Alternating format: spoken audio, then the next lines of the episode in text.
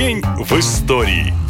23 сентября 1997 года на Международной выставке информационных технологий показали первую поисковую систему Made in Russia. Называлась она просто и не очень понятно – Яндекс. На самом деле компания первой не была. Уже существовали Рамблер, Апорт и другие. Но новый поисковик за несколько лет смог оставить конкурентов далеко позади и стал главным соперником Google. Кстати, есть несколько версий происхождения необычного точного названия сервиса. По одной из них Яндекс получился в результате того, что в слове «индекс» случайно поменяли первую букву на «я». Ну а по другой это расшифровывается как языковой индекс и обозначает первую полноценную систему поиска в интернете, предназначенную исключительно для русскоязычных пользователей. Какая версия правильная, не знает никто.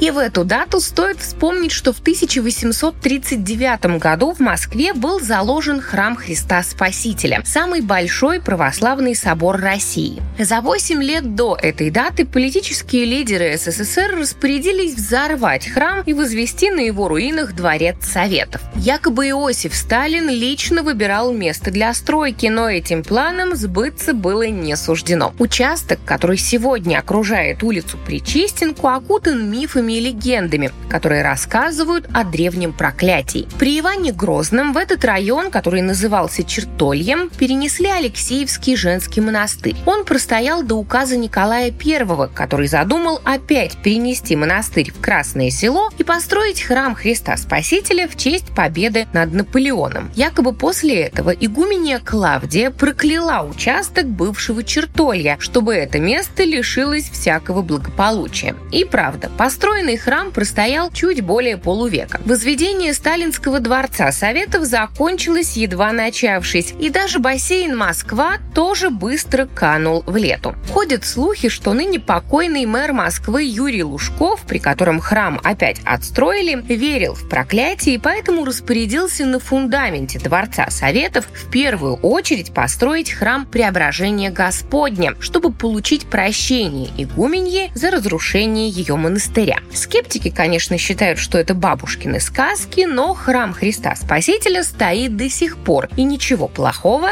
с ним не случилось. Ну а на этом все. Больше необычной истории в следующем выпуске. Пока! Наша лента. Коротко и ясно.